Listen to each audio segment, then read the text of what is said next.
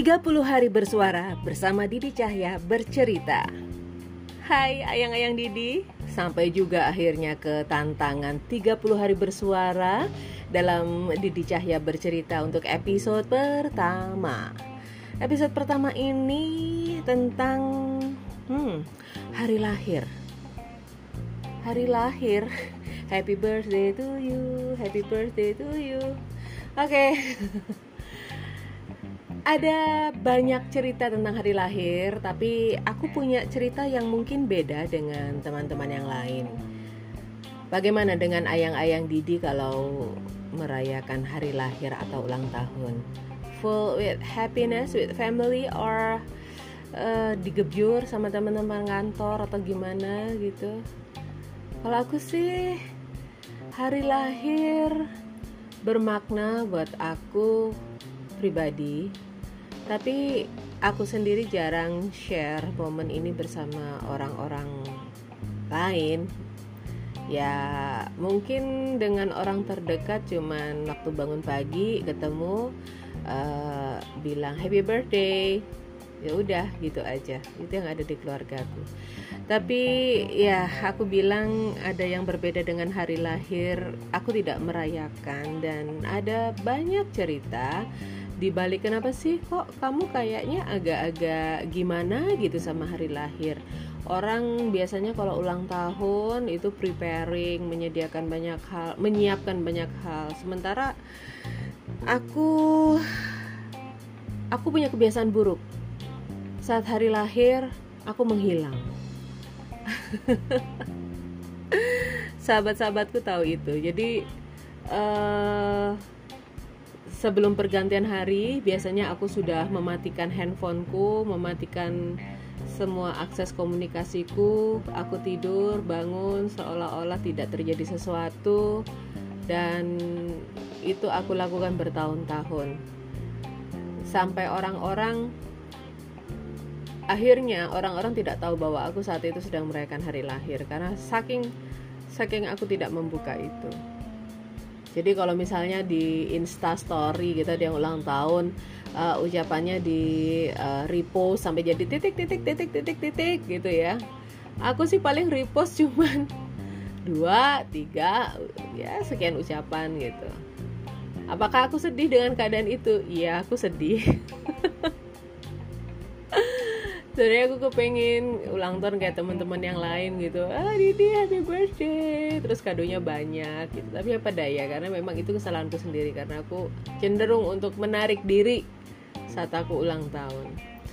Do I hate my birthday? No. Kalau aku benci dengan hari lahirku, ulang tahunku, berarti aku benci dong sama mamaku. Enggak, aku bukan bukan bukan tipe seperti itu. Tapi ada beberapa kejadian setiap aku merayakan hari lahirku, aku teringat dengan kejadian itu dan itu tidak nyaman buat aku, ya. Seperti yang aku janjikan, di tiga puluh hari bersuara ini akan ada hal-hal yang mungkin secara personal tidak pernah aku ceritakan, tapi akan aku buka di sini karena aku juga memang sudah tidak punya teman untuk bercerita. Jadi aku ceritanya di podcast aja. Kalian mau dengerin alhamdulillah, mau menanggapi alhamdulillah, enggak juga ya sudah alhamdulillah. Ya, selama aku masih hidup berarti masih ada postingan ya. Jadi gini, uh, di keluargaku itu tidak ada konsep ulang tahun dari kecil ya. Yang kita bikin kue tart terus uh, bikin ya, ya ampun zaman itu soalnya belum ada bakery yang jualan kue tart seperti sekarang. Aduh ya Allah tua gue. Jadi kita gak pernah merayakan ulang tahun secara rame-rame. Paling mamaku itu masak, terus masak yang spesial buat dimakan bersama keluarga inti, bapak, ibu, aku, kakak gitu ya. Ya itu itu bertahun-tahun itu dilakukan sebagai penanda perayaan hari lahir anggota keluarga kami. Jadi jangan harap ada perayaan ulang tahun. Gak ada, dari kecil aku gak ada perayaan ulang tahun. Nah sampai akhirnya Uh, kapan ya aku lupa. Ah, T K. Jadi aku tidak tidak mengenal konsep ulang tahun atau perayaan ulang tahun yang yang rame-rame bareng teman sekolah, bareng apa tuh nggak ada. Nah, waktu T K itu di suatu hari e, ibuku sama beberapa orang itu menyiapkan kardus-kardus dari karton Manila yang berwarna-warna itu. Aku ingat banget di mataku e, hijau, biru, kuning, merah. Dan aku biasanya suka dengan warna biru. Aku mainin kotak Manila yang warna biru gitu. Aku, ya Allah, rasanya tuh sampai sekarang masih terasa peristiwa itu. Terus aku tanya sama ibuku, "Bu, ini apa?" "Ya, ini kan buat ulang tahunmu nanti." "Ulang tahun itu apa?" Bodoh gak sih? Aku udah T K waktu itu, tanya ulang tahun itu apa? Ya, ya ulang tahun, nanti kamu uh, bagi-bagikan kue ini anak ke teman-temanmu sekolah. Oh iya. Dan yang terjadi adalah aku jatuh sakit di hari ulang tahunku. Aku gak sekolah dan aku gak jadi ulang tahun.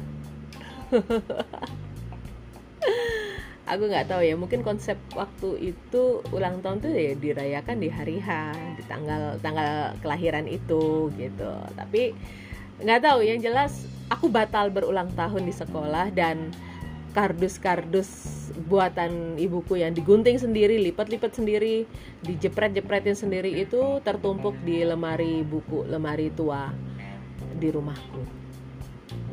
Gimana? Asoy nggak cerita ulang tahunku? Perayaan ulang tahun yang kesekian, maksudku di usia yang kesekian, tapi itu perayaan ulang tahun yang pertama dan gagal. Asoy kan? Oke, okay. Itu yang aku ingat. Lalu ada lagi saat aku sudah agak besaran ya, S D kelas berapa lah gitu, aku lupa. Di saat hari ulang tahunku, mamaku nggak di rumah, tapi ada uh, ngambil lisensi apalah, kursus apalah di Jogja, di U G M, karena mama gue dosen ya. Jadi waktu itu aku merayakan kecil-kecilan hanya dengan bapak. Nggak tahu, aku nggak inget kalau itu, cuman rasanya yang aku ingat. Aku merasakan itu adalah ulang tahunku pertama tanpa ibu, dalam artian ibu nggak ada di rumah. Jadi ya ada yang something missing ya, apalagi kan waktu itu komunikasi belum seperti sekarang, bisa video call, bisa WhatsApp call, bisa ngezoom gitu. Dulu mah enggak, jadi rasanya oh, aneh ya ulang tahun tanpa ibu gitu. Ya tapi tapi ya ya sudah, keanehan itu terasa sampai sekarang. Jadi aku merasa ada ada satu yang uh, titik yang kosong, yang hampa saat aku ulang tahun, saat aku mengingat peristiwa itu. Jadi sebenarnya nothing happened with that. With those moment itu nggak ada nggak ada sesuatu yang istimewa, tapi rasanya rasanya tuh selalu apa ya, kayak kayak udara apa ya, menguar begitu saja saat saat aku ulang tahun gitu. Rasanya tuh nggak nyaman waktu itu. Nah itu itu ketidaknyamananku di saat hari ulang tahun. Tapi aku ingat, aku aku bersyukur aku dikelilingi oleh sahabat yang eh, tahu bahwa aku aku itu ada gitu ya. Jadi setiap mereka ulang tahun, walaupun aku tidak pernah datang, aku tetap diundang.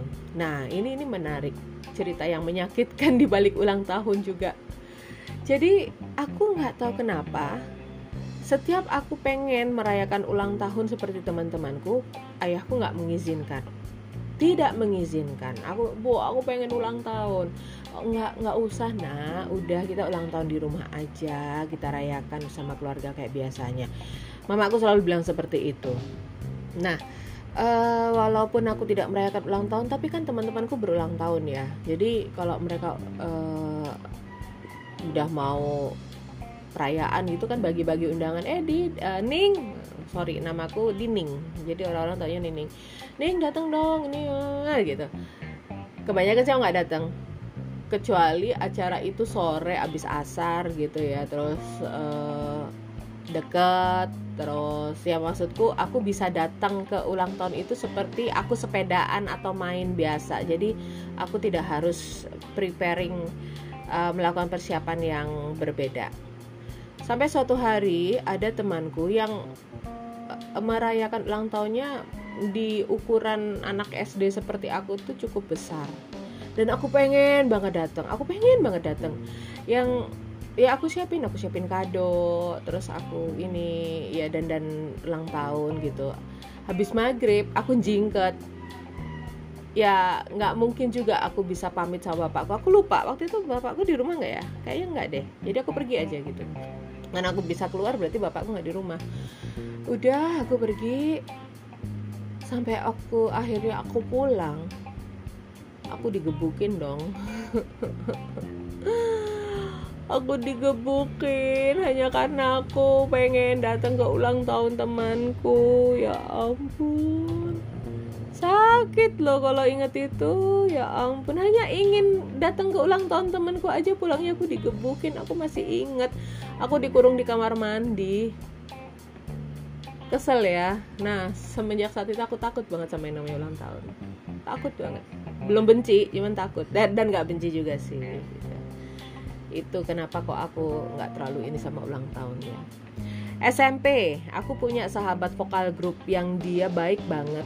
Yang aku gak tahu apa yang ada di pikirannya. Saat aku ulang tahun dia datang ke rumahku dan membawa beberapa temanku yang lain dengan kue tart.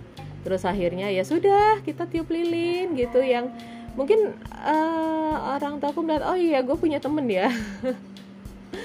Ya karena memang uh, orang tua aku tidak membatasi temanku. Si aku boleh berteman dengan siapapun, tapi ada beberapa teman yang memang orang tua aku nggak suka gitu ya, mereka nggak boleh datang gitu. Jadi untuk pertemanan pun aku sudah dijaga sejak kecil gitu.